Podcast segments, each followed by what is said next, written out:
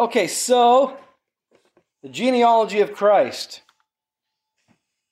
You might know this. In the Bible, there are two genealogies of Jesus one in Matthew, one in Luke, and they're not the same. They're not even a little bit the same. Like basically, you know, Jesus and Mary and Joseph are mentioned in both. Maybe Abraham, that sort of thing. But no, there's there's dramatic differences. Matthew's list, for example, starts with Abraham. And Luke begins all the way back with Adam, goes further back. But even Luke's list, the people after Abraham are almost completely different than Matthew's list. And there are like names like Shealtiel and Zerubbabel that show up in both lists, but they might not even be the same people. So what's going on here? And like for example, if you look in Matthew, Joseph's father is called Jacob, the father of Joseph. But in Luke, it says his father is named Heli. So what is going on here? Well, there's three options for why these are so different. One is the Bible's wrong. One of them just got it wrong. Now, because we believe in the Bible, we think obviously that's not true, right? But there's another reason why it's obviously not true. Okay? Luke and Matthew endeavored to write these gospels, even if they were making it up. It wasn't like you could type it and print it in an hour. This was hard work and they did their homework, and they both had lists that could easily have been refuted by the rest of the church back at that time. So if either list was obviously wrong, the church would have said, "Yeah, Matthew, no, that isn't. That's not. That's not a thing. This isn't really his genealogy." Because again, it was so important to the Jews to have their genealogy that if this was wrong, it could have been easily verified and proven wrong. So that's not the most likely option that Matthew or Luke got it wrong. A second idea for why they're so different came from a man named Eusebius, who wrote a book on church history around 350 AD, so a long time ago.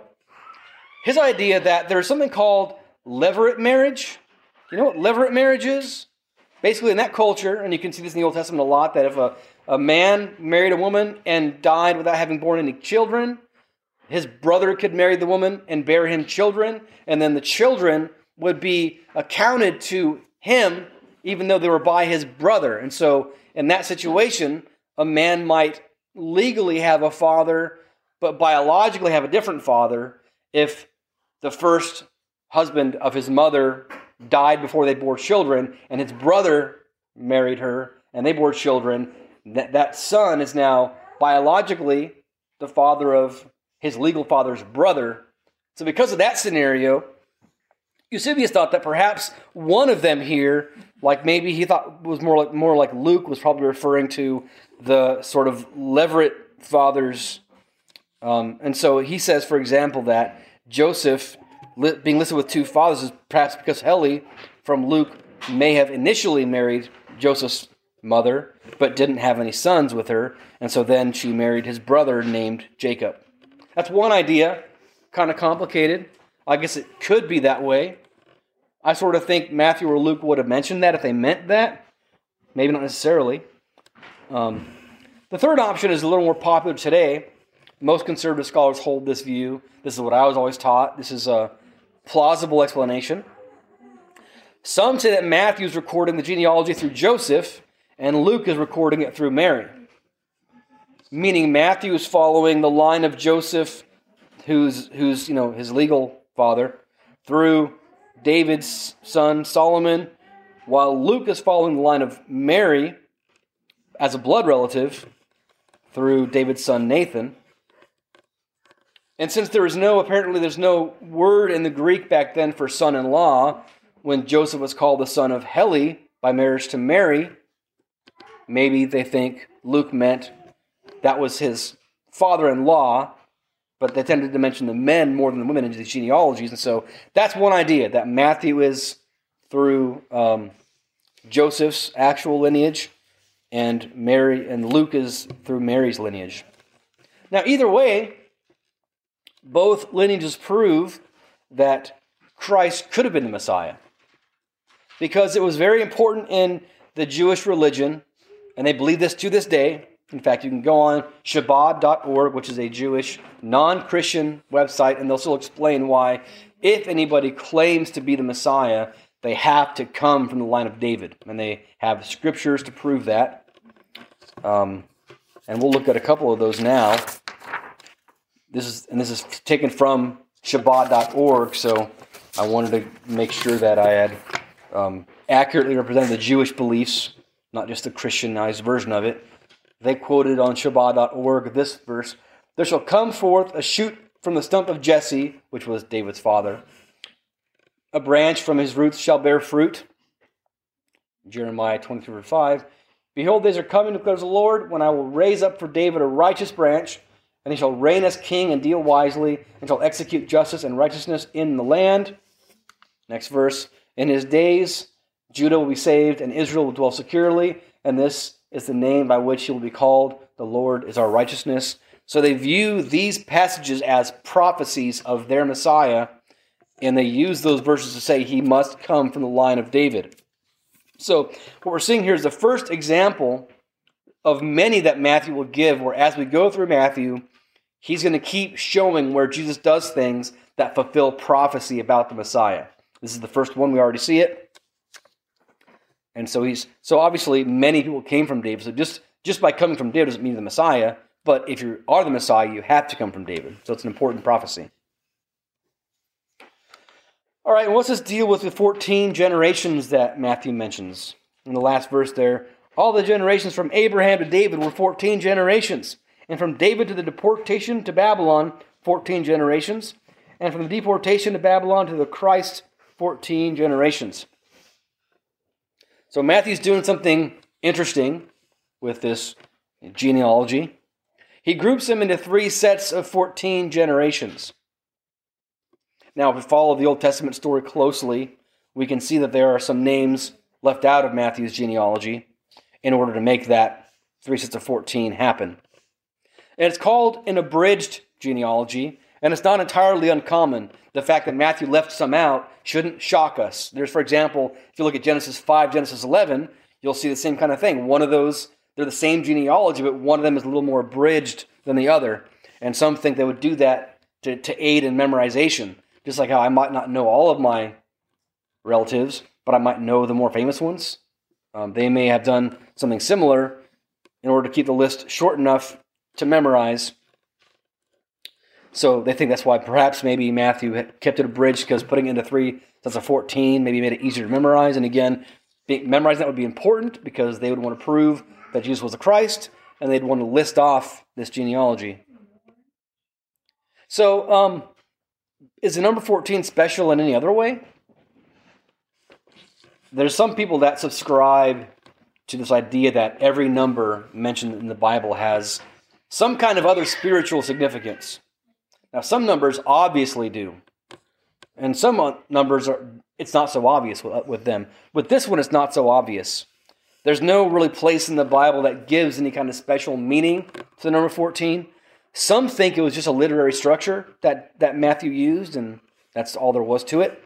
Although there is a place in First Chronicles 1 and 2 where there are 14 generations listed between Abraham and David. And so some think maybe Matthew just used that idea and decided to add on to that and make them all in sets of 14. Or some think that, well, 14 isn't special by itself, but 7 is. And since 14 is double sevens, and seven is the number of completion. Maybe there's something in here about, you know, that. Um, I think it's kind of pulling at straws to do that. It doesn't seem to be Matthew's intention, in my opinion. So you're free to to look into those things. I don't think that there was anything hidden about the number 14 here, but I think Matthew just used it as a, a literary structure, as a mnemonic device with this abridged um, genealogy. So that's a lot of bo- uh, boring information. I'm sorry I had to give it to you that way, but it felt important to give it to you. So what I want to do with the remaining time is talk about some of the people in the genealogy that I think are fascinating. And you'll see maybe why I think they're fascinating as we go through this. Who's heard of Abraham? Everyone's head goes up, right? Isaac? Jacob? Uzziah, A few less? All right. So Abraham, Isaac, and Jacob, those names are paired together a lot because God often will announce himself by saying, I am the God of Abraham, Isaac, and Jacob. And why does he do that? What does that mean when he says that? What do you think? Why do you think he's always saying that? He's not saying, I'm the God of Abraham, Isaac, Jacob, and Solomon. What? I think it's because those were the father of all of them, so they should obey the God that their fathers obey. That's a good idea. Yes, Aiden? Another one is because he, he, he wants to remind others of the promise he made to Abraham and how that continues. Yes. Yes. He promised to Abraham to make him a great nation. And then he promised the same thing to Abraham's son, Isaac. Through you, my promise will be fulfilled.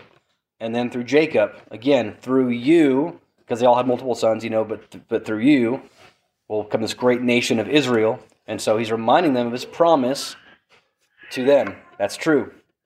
So God first made this promise to Abraham. We have no indication, by the way, that Abraham was doing anything right when God called him. We have no indication that he was fasting and praying for a month to hear God's still small voice. All we know, Genesis 12, God just says, Abraham, get up and get out of here. I'm taking you somewhere else. And he goes, All right. And he leaves. So he's obedient. That's good. But that doesn't mean it was easy. There were times when Abraham messed up really badly. Um, Abraham, for example, lost patience in the promise of God and decided to work things out on his own and made a mistake there, and it hurt people pretty badly for a long time. He also more than once feared for his own life because of how hot his wife was in foreign lands and kept telling her to say she was his sister and kept almost marrying her off to somebody else until God intervened and was like, stop. And these kings are going, Abraham, you didn't tell me she was your wife. And goes, oh, I was afraid of my life. So, like, multiple times that happened. So, it, his life wasn't perfect or spotless. He made mistakes. Isaac was Abraham's son, and believe it or not, he did the same thing towards his wife, Rebecca. They went into a foreign land, and he says to her, You're hot. Tell them you're my sister, so I don't die. Same exact thing. The king found out. Very embarrassing situation. Very similar story. Jacob, now Abraham's grandson, uh, Jacob stole his brother's birthright. He tricked his father into giving him the inheritance by his mother's wishes, which is also part of this crazy story.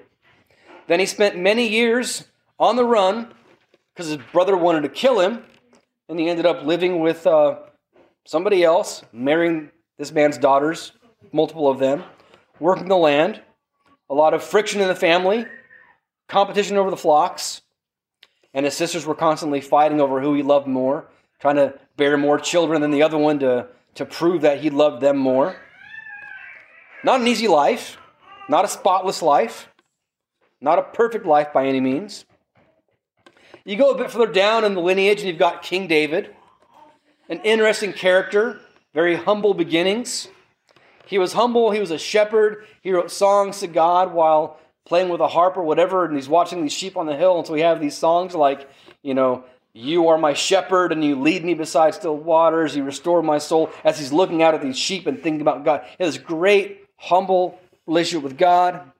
God calls him to be king, chooses him to be king after Saul, but then he spends a lot of time serving Saul while Saul's going crazy trying to kill him. Then he becomes king, does a lot of great things, also does some not so great things.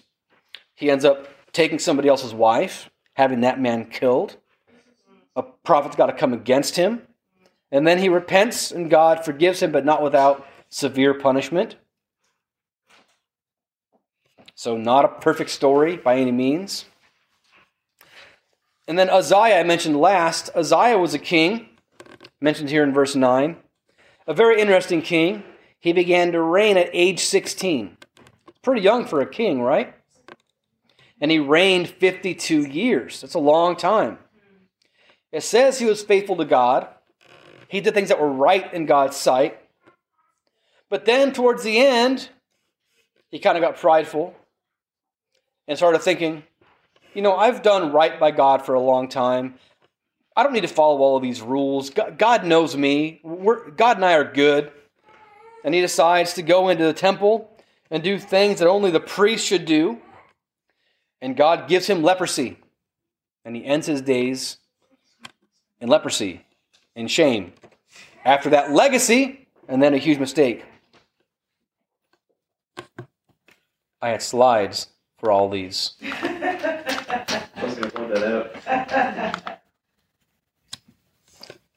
I point these people out because it's interesting. I didn't even mention Solomon and his hundreds of wives and concubines. There, these are all stories concerning people in Jesus' genealogy. Many of these people had highs and they had lows, times where God used them, times where God spoke to them, times where they did what was right. And then there were times where they messed up badly. You know, Jesus' genealogy is not a list of the greatest people who ever lived. They didn't need to be perfect in order to earn their place in his genealogy. They didn't have to be worthy to be related to Jesus. They weren't perfect. They were people who often loved God but were messy. They made mistakes, did embarrassing things, hurtful things, got proud, forgot their roots, and left God behind at times. And I say this because it's important for us as Christians to realize this. Some of us have been Christians for a long time. Often, when you first come to Christ, for lack of a better term, there's this sort of honeymoon phase where everything is awesome. Everything Right? You, you've met Jesus, you're reading the Bible, you're praying, you're learning a ton of stuff, you're in these different fellowship groups, you're part of a church, you get involved. It's exciting, new, and it's fresh. After you've been a Christian for a long time, you realize that life continues. You still face challenges. There are still struggles. There are still desert places. You still make mistakes and you still hurt people. You still get hurt by people. You still feel confused sometimes. And at times you feel like God isn't answering your prayers and man, if I could just get back to that time when I first got saved and how I felt then, if I could just get back there. Sometimes you take matters into your own hands and you, you get impatient with God and it doesn't end well. You can get to a point where you look back on your life, even after coming to Christ, and the road that you're on doesn't look like a 100% smooth, freshly paved, straight freeway where you've come from. You might see cracks in the road. You might see potholes. You might see weeds growing up through the road where it should be clean and smooth. The road might be windy with forks in the road where maybe you remember going the wrong way and having to drive around for a while to find your way to get back on the right road. Perhaps there are serious things in your past that look like car accident serious. And as you look back, you can still see the smoke and you still have a sense of like, these were significant mistakes in my past that I have a hard time letting go of. And so you look back and you're still seeing the smoke and the flames a little bit. And this is all part of the Christian life. This is all part of realizing that we still have to live in this world until Christ returns. And in this world, we will have trouble and struggle. We'll go through hardship We'll at times make the wrong choices, We'll be tempted, and we'll still hurt people sometimes and make mistakes. And none of this means that God has rejected you. None of it means that you've gone too far to be loved by God. None of it means you're not saved anymore. It means, like everybody else in the Bible, including those in Jesus' genealogy, you're following God and you still make mistakes. All of us here, if we're believers, we're following God and we still make mistakes, right? And what does God want us to do about that when we make mistakes? Does He want us to feel outcast, to feel on the outside, to not go to church until we've made ourselves right, to come back when we fixed ourselves, to isolate, to feel rejected.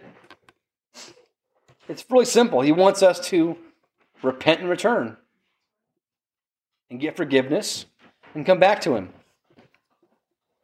God's love is stronger than any mistakes we make. Just a couple of verses to close with. Romans 5, verse 8. Oh, look at that. Had a cool image for that part. Christian life.